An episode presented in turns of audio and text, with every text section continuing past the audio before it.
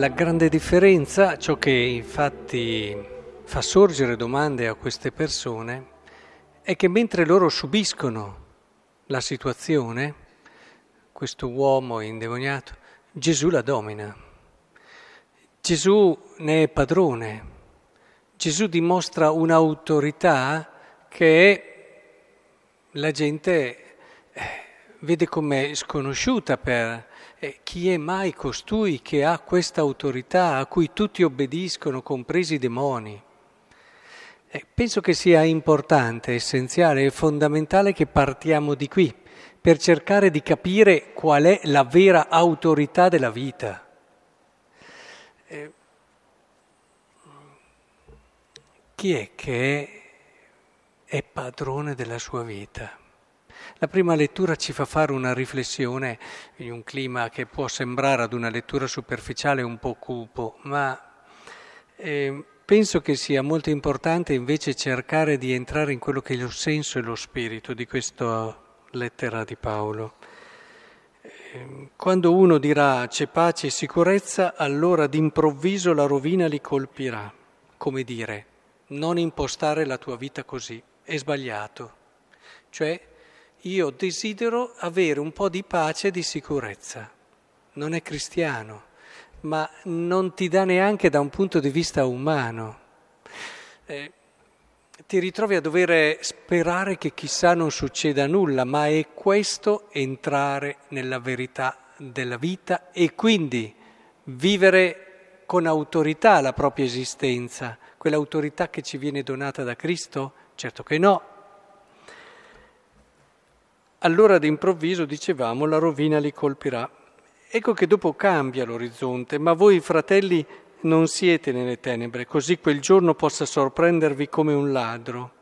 E ancora qui si, si ha sul sottofondo quello che ci dicevamo del Vangelo, persone che subiscono la vita e di conseguenza quando tu non ti poni le vere domande, non vai davvero a cercare quello che è la verità che sta dietro agli eventi, è chiaro che tutto ciò che ti succede lo subisci e, e ti può sorprendere come un ladro, ma non solo la morte, anche le cose. Oh, è successa questa cosa. Ho visto dinanzi a certe prove persone che sono totalmente crollate perché non se l'aspettavano, perché ne sono rimaste sorprese, perché non si sono preoccupate di entrare in quell'orizzonte di luce e di verità che il Vangelo dava loro come possibilità. Ah, finché tutto va bene, mi è, mi è sembrato, mi è, più che sembrato, ho, ho dovuto seguire alcune anime che erano proprio così. Cioè, nel momento in cui stavano male, allora cominciavano a tirar fuori qualche domanda e qualche esigenza, ma appena si rimetteva un certo equilibrio, si recuperava un certo equilibrio, ecco che allora lasciavano andare subito ed era costante ed era davvero una cosa che non riuscivi a cogliere, ma capisco la fragilità dell'uomo, ma cerca di volerti bene, cerca di eh, voler fare qualcosa di bello e di grande della tua vita, cerca di prenderti sul serio. Ora, non dormiamo dunque come gli altri, ma vigiliamo e siamo sobri, continua Paolo. Cioè, non eh, dormire qui vuol dire quello che dicevamo prima. Sei lì passivo totalmente quando dormi. Invece vigila e cerca tu di entrare e dopo arriviamo alla conclusione che ci dice la chiave per entrare nella verità di tutto ciò che ci accade, per avere quella luce, per non essere nelle tenebre. Dio infatti non ci ha destinati alla sua ira, ma a ottenere la salvezza per mezzo del Signore nostro Gesù Cristo. Egli è morto per noi perché sia che vegliamo, sia che dormiamo, viviamo insieme con Lui. Come si fa a dire che una lettura così è cupa? Quando ti viene detta una cosa così? Quando ti viene detto che non sei mai, mai, mai in nessun istante da solo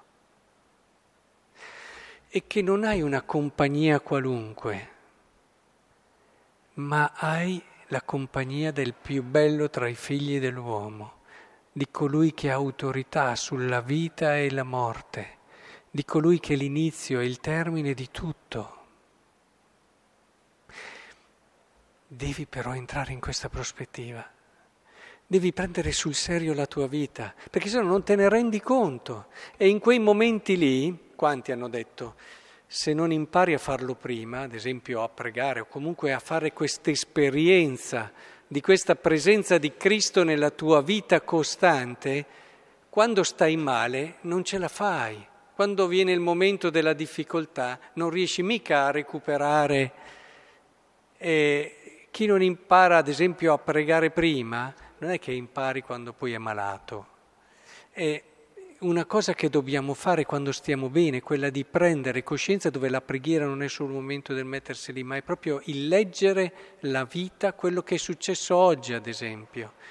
Ognuno di noi ha avuto una vita molto diversa, penso una giornata, eh, se cominciassi a intervistarvi a uno a uno, eh, ci accorgeremmo che abbiamo avuto tante situazioni, magari giornate un po' più tranquille, un po' piatte noiose, altre invece iperattive, movimentate da una parte all'altra, c'è chi ha avuto soddisfazioni, c'è chi ha avuto delusioni e così via.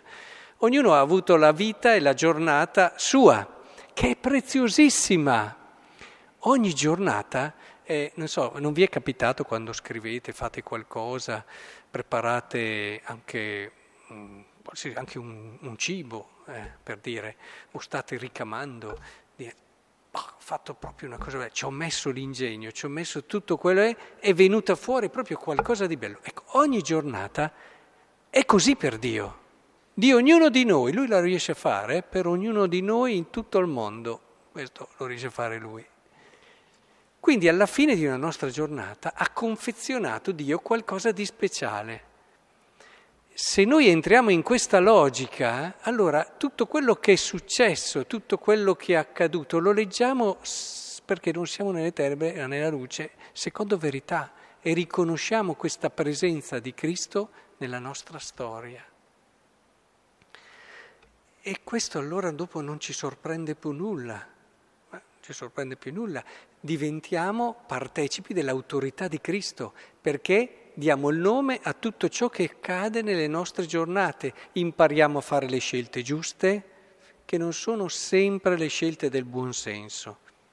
In alcuni casi aiuta e si avvicina al Vangelo, ma non c'è una, una equivalenza piena tra buon senso umano e Vangelo. Quindi alla luce dello Spirito, alla luce di quello che Cristo ci aiuta a capire, di questa vivere la vita in questo modo, più consapevole, più profondo, ecco che allora impariamo a fare le scelte giuste e la nostra vita cresce e la nostra vita partecipa di quella bellezza eh, per la quale è stata pensata da sempre. E allora vedete che questa lettura, perché Paolo, Paolo è pieno di, di forza, di, eh, più si legge Paolo, più davvero la vita non può passare, appunto, come dice qui, nella ricerca di una semplice tranquillità umana. Tutto che è questo, Paolo. Ecco allora, entrati, entriamo in questa prospettiva, diventare padroni della nostra vita, partecipare di quell'essere, non subirla, ma entrarci con consapevolezza. Tutto questo vuol dire preghiera, vuol dire cammino interiore, vuol dire prendere, darsi dei tempi per poter fare il punto di tutto quello che ti è successo oggi, vuol dire stare nella grazia del Signore, cioè lontano da quelli che sono i disordini, i peccati che ci confondono le idee, ci fanno credere giusto ciò che è sbagliato e alla fine eh, ci allontanano da questa verità e da questa luce.